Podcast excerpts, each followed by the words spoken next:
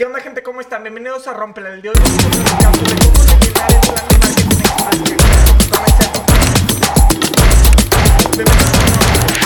Anteriormente ya platicamos sobre este tema, pero vamos a retomarlo para reforzar un poquito más. Creamos un plan de Mercadotecnia Express que les va a ayudar a ustedes a entender, dar seguimiento, controlar y mejorar sus campañas actuales. Y si no tienes una campaña actual, te va a ayudar a poder entender qué necesitas hacer y cuáles son los puntos que debes de tomar en cuenta para cada una de tus campañas. Pueden descargarla dentro de nuestro sitio web o en la descripción pueden entrar a la página www.blnk.mx. Ahí van a poder encontrar todo lo que necesitan. Perfecto. Comencemos. Ya que tienen su plan de marketing, vamos a entender que está dividido en cuatro puntos.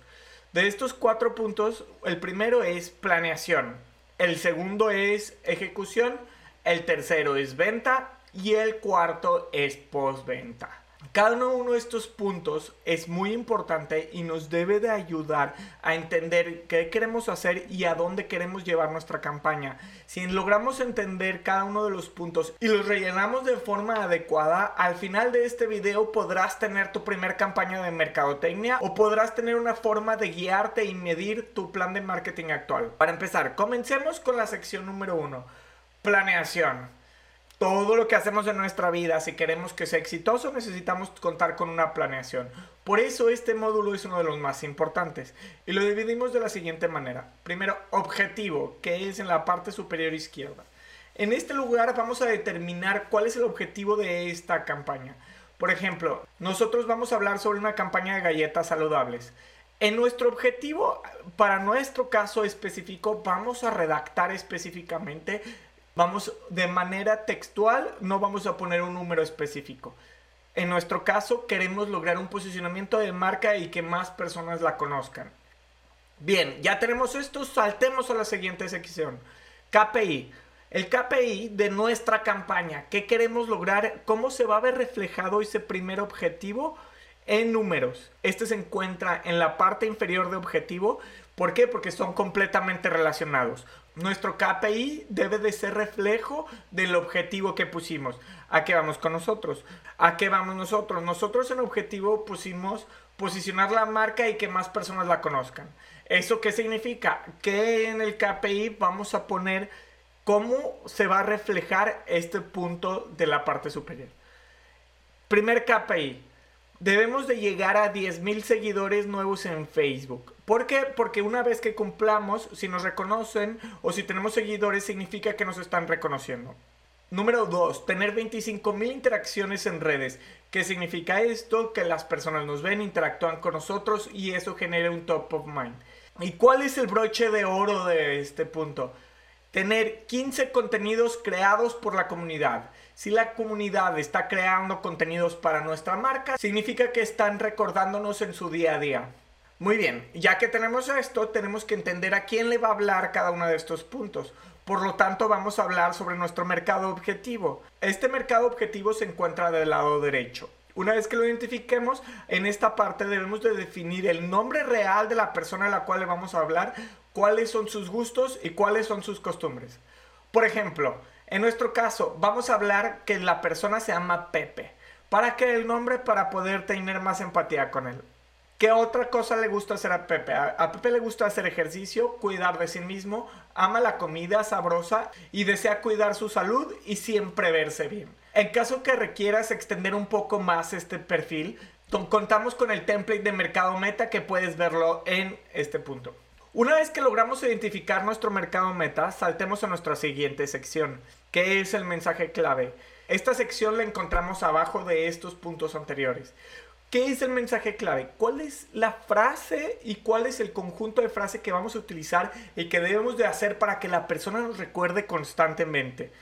En nuestro caso, nuestro mensaje clave y por el cual se va a destacar toda nuestra campaña y van a salir los subcopies, lo saludable nunca fue tan delicioso. Lo agregamos en esta sección, lo typeamos y lo dejamos listo. Si tenemos otras opciones o más mensajes claves, están bien y podemos agregarlos directamente. Una vez que contamos con esta sección, saltamos a nuestra siguiente parte, que es los medios que vamos a utilizar. Esta sección se encuentra en la parte superior derecha.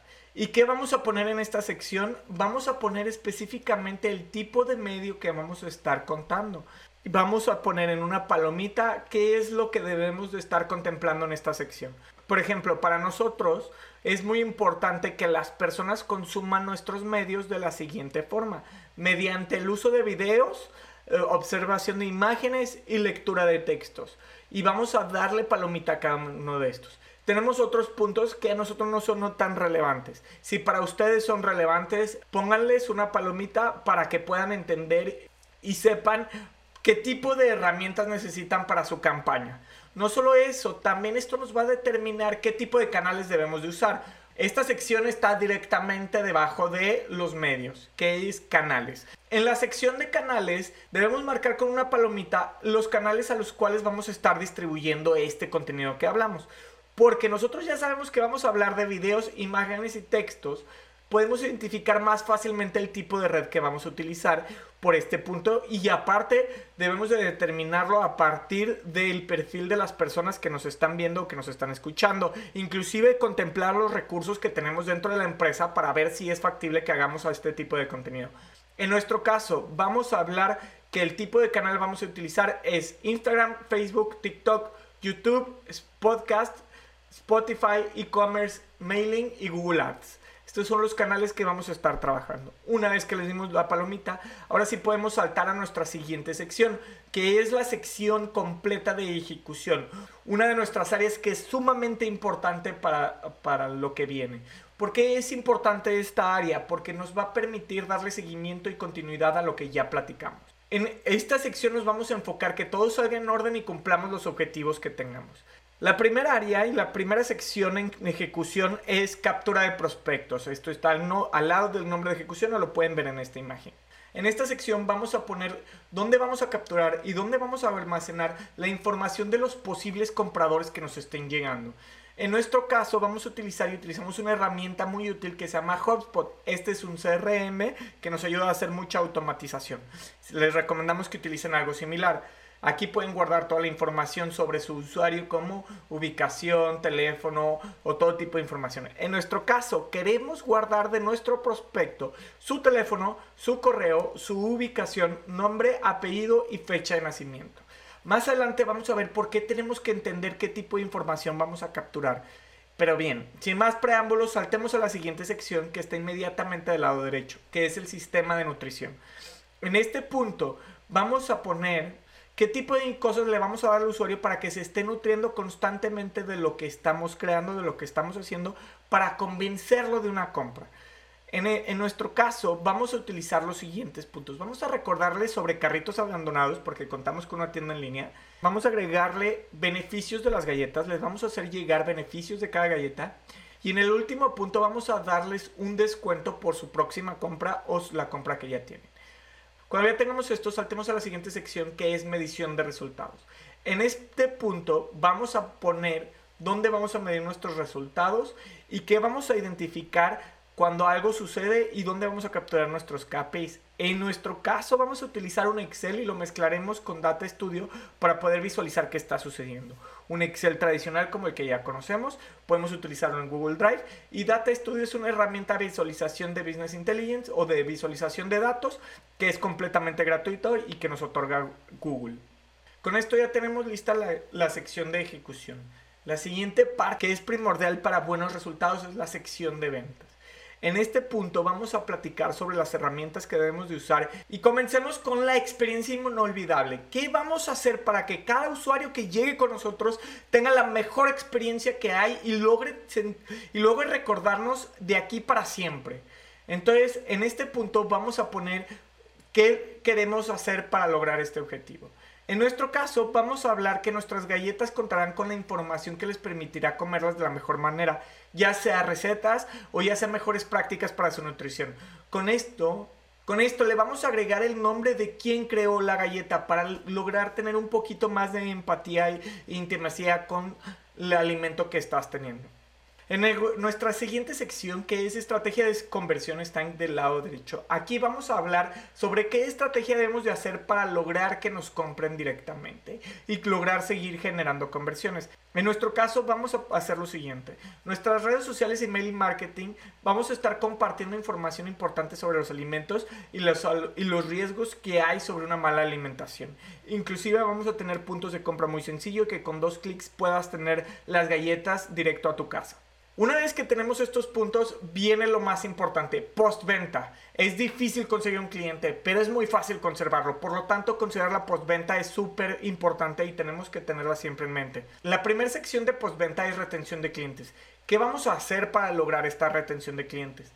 En el caso de las galletas, vamos a otorgar descuentos por el día de su cumpleaños. Recuerdan que capturamos el día de su cumpleaños al inicio, entonces vamos a darles descuentos cada vez que cumplan años.